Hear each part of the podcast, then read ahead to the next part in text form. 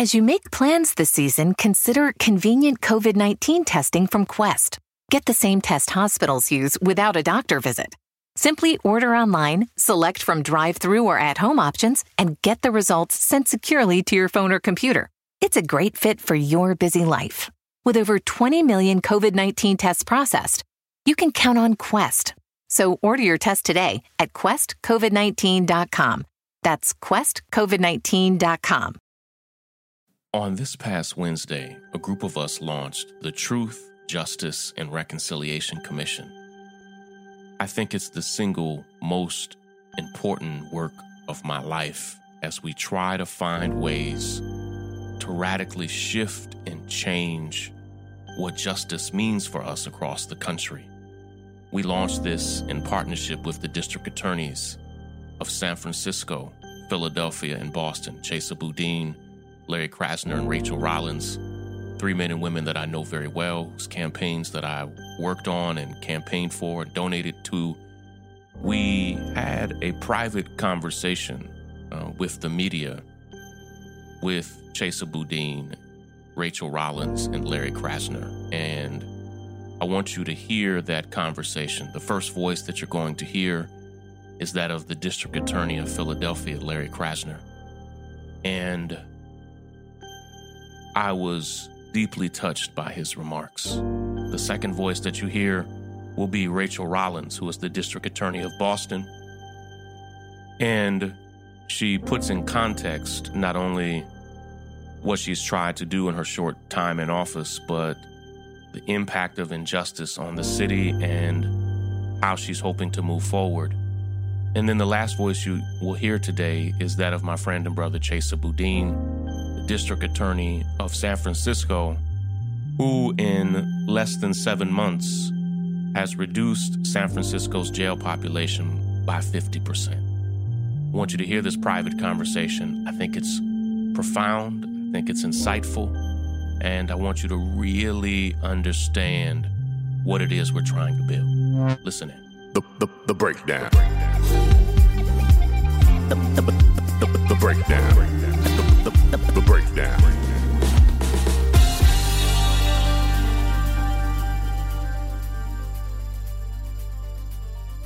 So, thank you so much for joining uh, today's conference call. The purpose of the call is to discuss the Grassroots Law Project and district attorneys from San Francisco, Philadelphia, and Boston, their decision to create truth, justice, and reconciliation commissions in each city.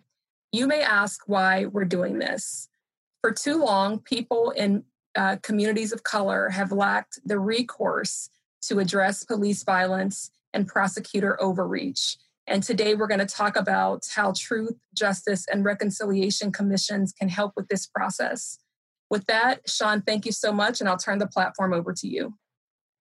Thank you so much, Jennifer. And it's my honor to be here with each and every one of you Many of us often say, and I used to say this, we often say that this system is broken. And I understand why people look at it and think that because it causes so much harm and so much pain and has, over the past two months, really turned our country upside down that it's easy to look at it and think this system is definitely broken. Instead, it's more nefarious than that it's actually functioning exactly the way it was designed, imagined, constructed, and deployed to function. It's actually firing on all cylinders. It's not broken, it's doing exactly what it was built to do. And when you start there as a starting point, it causes you to say, it's not in need of a band aid, but it's in need of deconstruction and we need to imagine brand new pathways to justice, to healing, to truth. And when we've tried to use the current pathways to justice and truth and healing, it's often failed us. And so, this new commission and these three local pilot commissions in Philadelphia and Boston and San Francisco are our attempt to create new systems and new pathways to justice for those who have been marginalized and experienced grave acts of injustice, not just in the past few months, but the past few years, and even over the course of our lifetime. Our district attorneys each have their own unique vision and plans and hopes. And today we're just beginning the formation process of these commissions. And we hope that their work will begin this fall. Thank you so much. Uh, our next speaker is District Attorney Lawrence Krasner. And let me just share a little bit about his background. He was elected District Attorney of Philadelphia on November 7, 2017, and he took office at the beginning of 2018. As one of Philadelphia's most outspoken and highly regarded progressive attorneys, for 30 years he has been fearlessly demanding fair treatment and justice for all Philadelphians. Mr. Krasner will transform a broken district attorney's office into one that focuses on the 6% of people who commit 60% of the serious crimes in Philadelphia. He is committed to leading the fight for a fair and effective criminal legal system uh, throughout Philadelphia. With that, uh, welcome District Attorney Krasner. Thank you. Thank you, Rachel. All right. So I am delighted and honored, frankly, to be here with uh, two colleagues I admire very much who are progressive prosecutors in their own cities and also to have been invited by the Grassroots Law Project, Shaun King and Lee Merritt, to be part of what I think is a very important adventure at a moment of injustice that's being recognized in our society. The context of the moment we all know. It is a context of the entire country reaching a tipping point or maybe a breaking point when it comes to a lack of accountability and a history of a lack of accountability for police and prosecutors dealing with the lives and taking the lives of black and brown people. Sadly, it is nothing new. But I want to say two things to you that I think inspire a little bit, at least in terms of my willingness and excitement about being part of this adventure. I, I want to give you two quick stories. The first is uh, my office, and we've been in office now 30 months, prosecuted a police officer for something he did on duty against a person who, when that person was harmed, was unarmed. And we had the talk, not that talk, a different talk. It's the talk that prosecutors have with families of people who've been harmed by police. Talk goes something like this You may not win. The system does not work for you. You may not win. The family's response was, We already won. You're trying.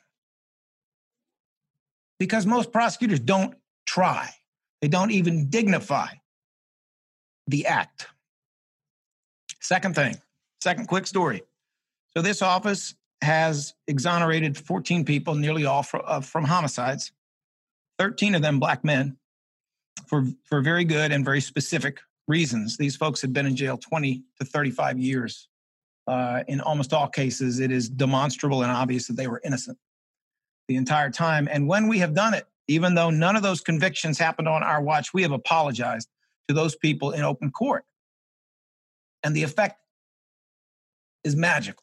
The weight that is lifted from the shoulders of these people is amazing. Those two experiences have said a lot to me about why a truth, justice, and reconciliation commission is so important. Shaun spoke about whether the justice system is broken or is built to do exactly what it does. Well, the bottom line is that something has to be rebuilt when it comes to justice for black, black and brown people coming from policing and from prosecution. We don't always talk about the roles that prosecutors have played, but they're pretty heinous in an awful lot of what they do in ignoring the necessity of seeking police accountability, seeking police reform, but also heinous in terms of the tactics that prosecutors have used to win at all cost, when winning at all cost represented a substantial injustice. In my mind, our participation, and every city will have its own view, but our participation is not just about policing, it is about prosecution. And the task before us is not just to try to use the old tools, which are made not to fix what needs to be rebuilt, It is to find new tools so we can build something different. We have too few tools now, and they are not solving this problem. So I am delighted to be with Rachael Rollins, who is Suffolk County, also known as Boston's DA, and Chesa Boudin, who is San Francisco's DA, because these are progressive prosecutors who know that there's a problem, they want to fix it, and they want new and more tools to fix it. And so, in three different cities, in three different ways, there will be three pilots. They will always be attentive to what is going on locally, as they must be, because it's a matter of local law, it's a matter of local experience and culture and what has happened there. I can tell you that all of us are trying to and willing to hold police and prosecutors accountable. We just need to find the best ways to do it. This office can proudly say that we have carefully achieved 14 exonerations. We can also say that we have taken the position, because it is true, that the death penalty in Pennsylvania, as it has been applied for 40 years, is unconstitutional, partly because it is unconsci- un- unconscionably racist. That is the position this DA's office has taken, because that is the truth. That is the truth about everything that is broken with how our supposed justice system has dealt with marginalized people, especially black and brown people. The question, of course, is how do we do it? And I'll say that quickly and then I'll get out of the way. We go to the community.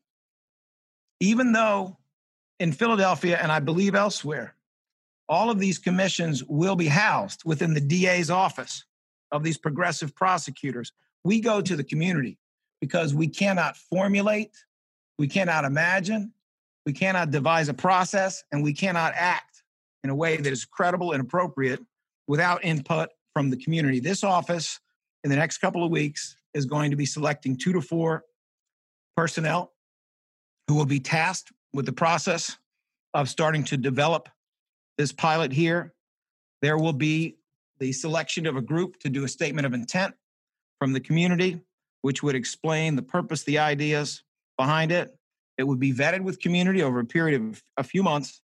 And then we look forward to selecting a commission of people who are outside the office and represent a very broad range of specific knowledge and capacity when it comes to this. Because in the end of the day, at the end of the day, what we need is to have respect, humanity, and we need to use that respect, that degree of humanity achieved through this process, which it has achieved in South Africa and elsewhere. We needed to do that so we can have a reconciliation, a reconciliation between prosecutors and the communities they have disserved, reconciliation between police and the communities that they have disserved, because we will not have more justice and we will not have more safety until we find ways to move forward. And that requires this new toolbox, which is a commission that would look for truth, justice, and reconciliation. Thank you.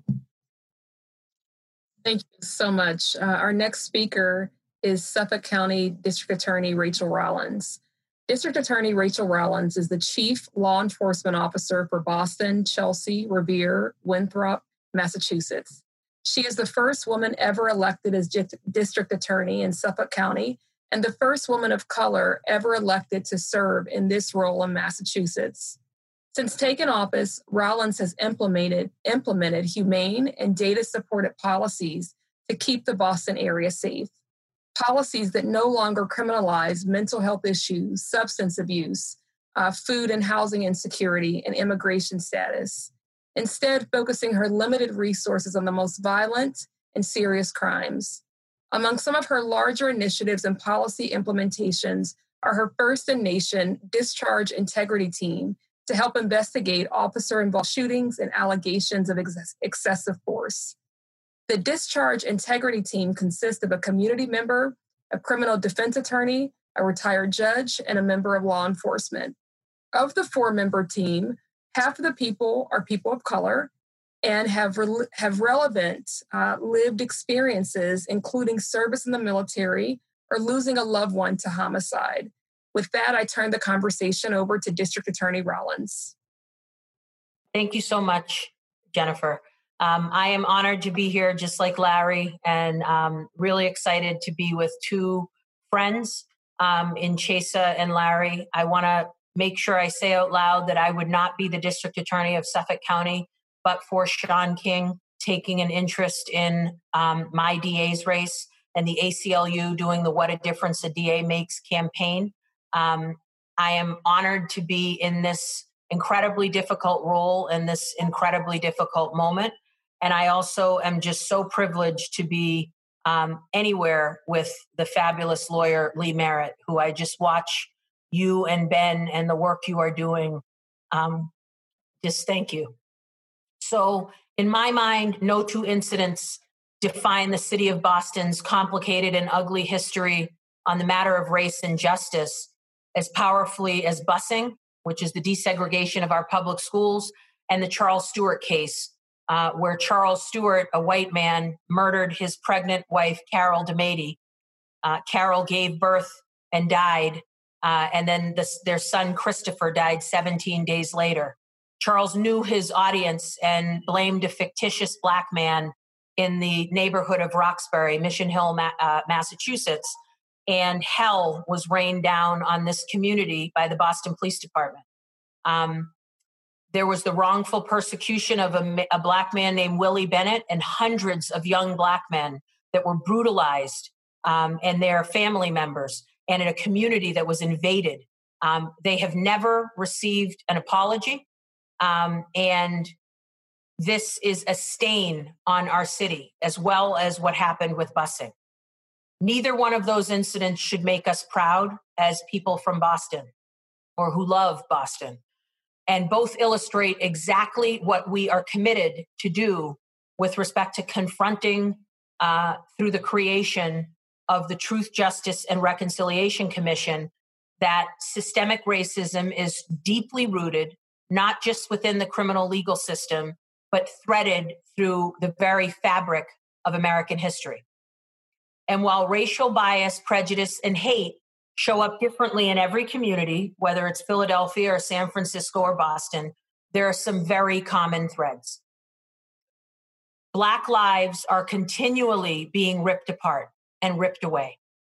George Floyd, Breonna Taylor, Tony McDade, Ahmaud Arbery, Rayshard Brooks. And on the other end of the spectrum, we have Omar Jimenez and Christian Cooper, who know were not brutally murdered, but I think very succinctly display the micro and overt aggressions that Black people are experiencing every day in their lives. I feel like history is repeating itself and it keeps repeating itself. The same stories of pain and injustice and harm and inaction are replaying over and over and over again. And I find it particularly painful because those stories have become so familiar and so predictable. As Black people, we are the most culturally appropriated people on the planet Earth.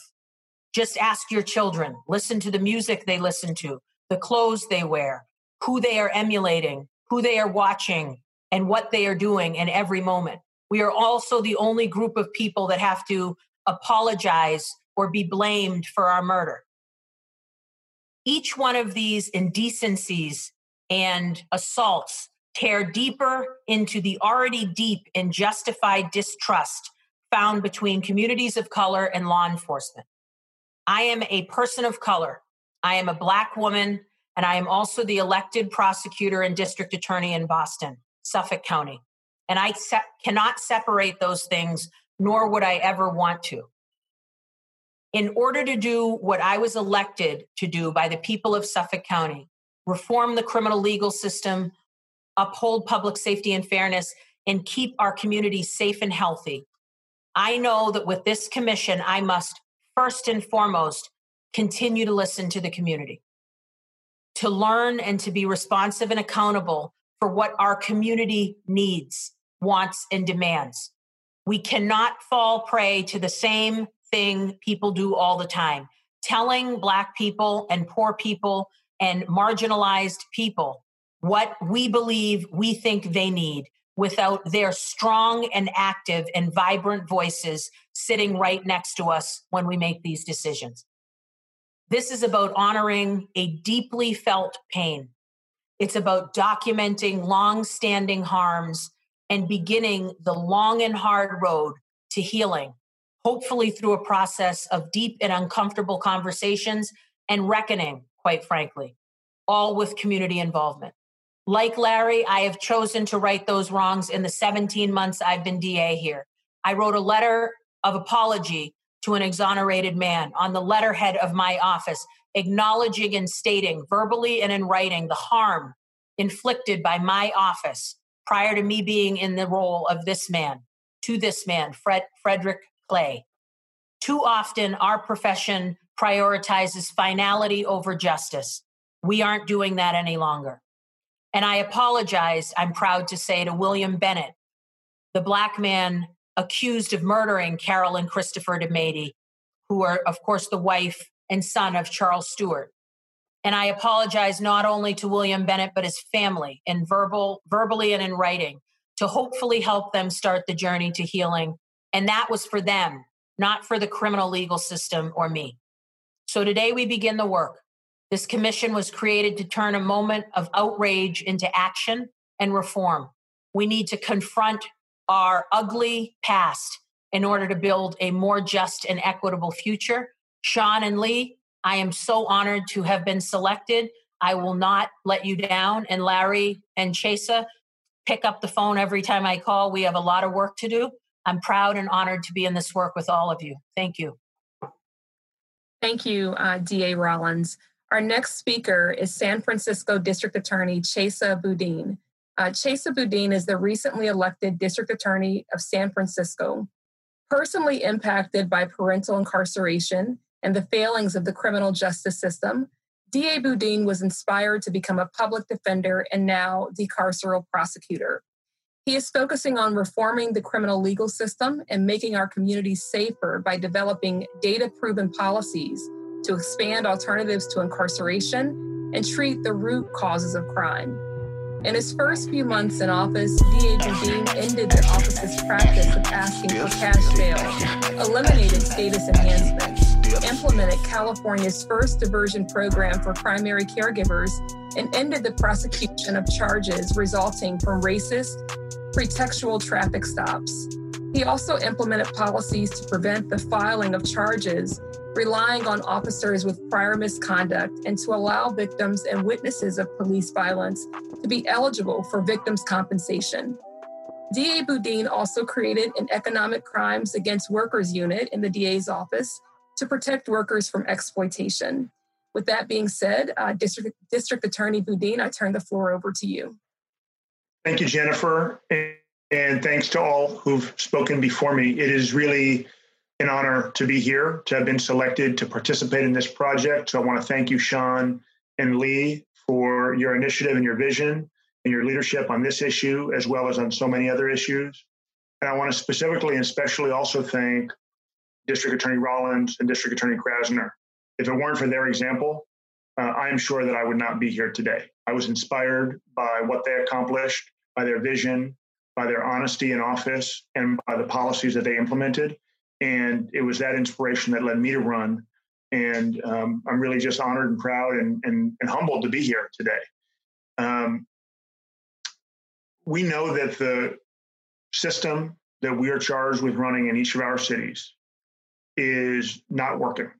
And as Larry and Shaun said, you can call it broken or you can say it's designed what it it's doing what it was designed to do. In any event, it is not working for our communities. It is not keeping us safer. And as district attorney, my primary concern is enhancing safety and justice in our community. And the system is failing woefully to do that right now. We have not just weeks or months or years of problems to address, but decades and centuries in every city in America. And when you look at the uprising, when you look at the social firmament that's happening in the streets of virtually every single city and town in this country over the last several weeks, you have to recognize that the tear gas that has been the primary response of local law enforcement, the billy clubs, the arrests, are not going to allow us to move forward. They might bottle it up, but it's going to come back out again stronger. We need to step up. We need to be leaders. We need to listen to community. We need to create mechanisms and pathways and opportunities for people who have been systematically excluded, not just from the justice that the criminal justice system administers, but also from all of the other areas of public life, education and housing and healthcare that are so critical to being healthy and safe in our communities and with our neighbors. I'm proud to be part of this groundbreaking Truth, Justice, and Reconciliation Commission that's inspired by, among other places, the work that was done in post apartheid South Africa to develop a path forward after decades of racial violence and oppression at the hands of the government. In South Africa, they understood that given the enormous wrongs inflicted on Black Africans by the government, justified by written laws, there had to be a formal process and system to acknowledge those harms, to document those harms, to pursue justice and healing, and make strides towards a safer, fairer, more equitable future for everybody in the country. As we stand here today, we are at a crossroads in our country. We recognize the tremendous demand for change. We recognize the tremendous potential for change. And yet, many people are at a loss for how to turn that righteous rage we see into in the streets every day into concrete policy reforms. The work has to begin now. We have to step up and create those pathways. We have to do it by listening to our local communities, by recognizing that in the streets of San Francisco, most of our black communities are essentially under a occupation by the police department's gang task force that people cannot walk outside their front doors today in San Francisco. They can't walk outside their front door and say hi to their neighbor or to their cousin without already meeting two of the criteria the San Francisco Police Department uses to document someone as a gang member. We need serious change. The time is now.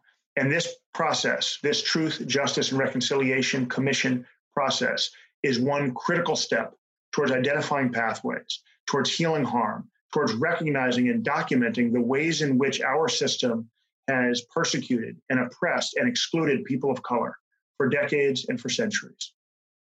We also need to recognize the role that we have played as law enforcement, that our offices as district attorneys have played, the complicity that we and our offices have had in the wrongs inflicted by the system, by the police, by the uh, by the laws that the police enforce on people of color.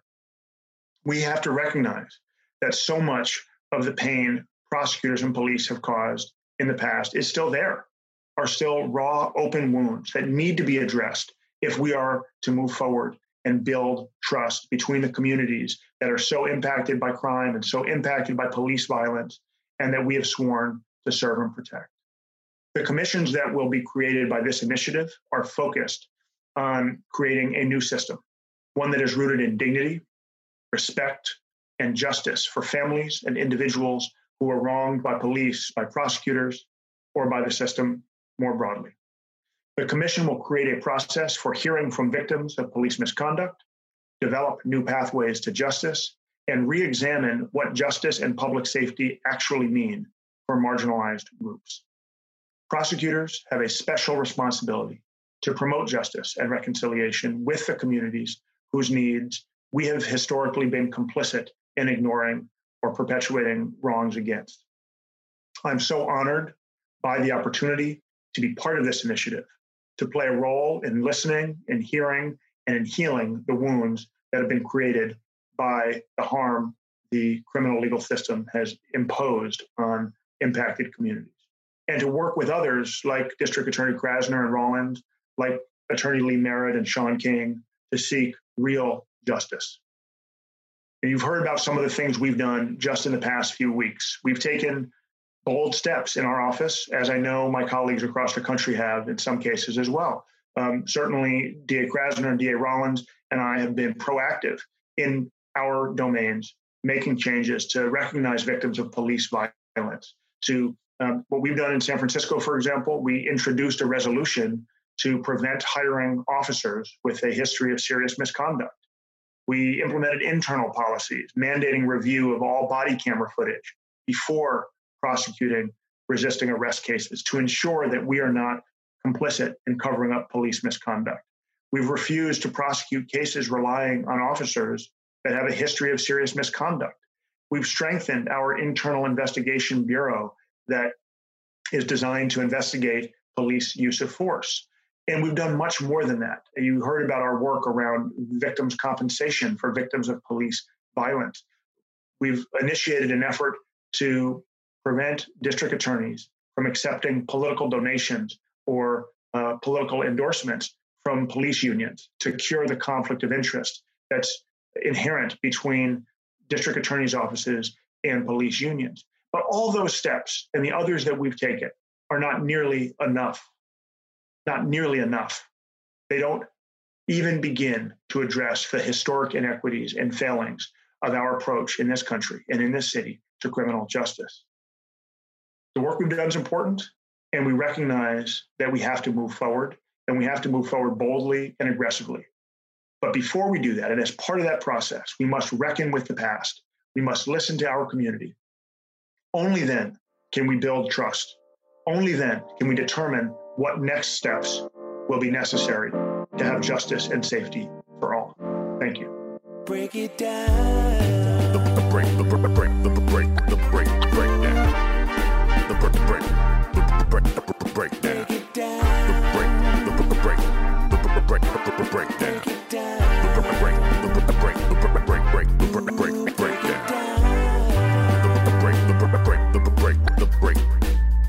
Hey, my name is Brandon Janice, and I'm the host of Sick Empire, a brand new podcast brought to you by the North Star.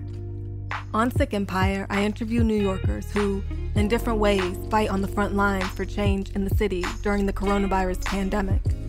Please listen to hear a unique mix of stories from essential workers, small business owners, artists, and elected officials who are all experiencing the chaos of COVID in their own ways. Listen to Sick Empire on all streaming platforms, and you can support the show and any of our other podcasts by heading over to thenorthstar.com and becoming a member. Sick Empire. Sick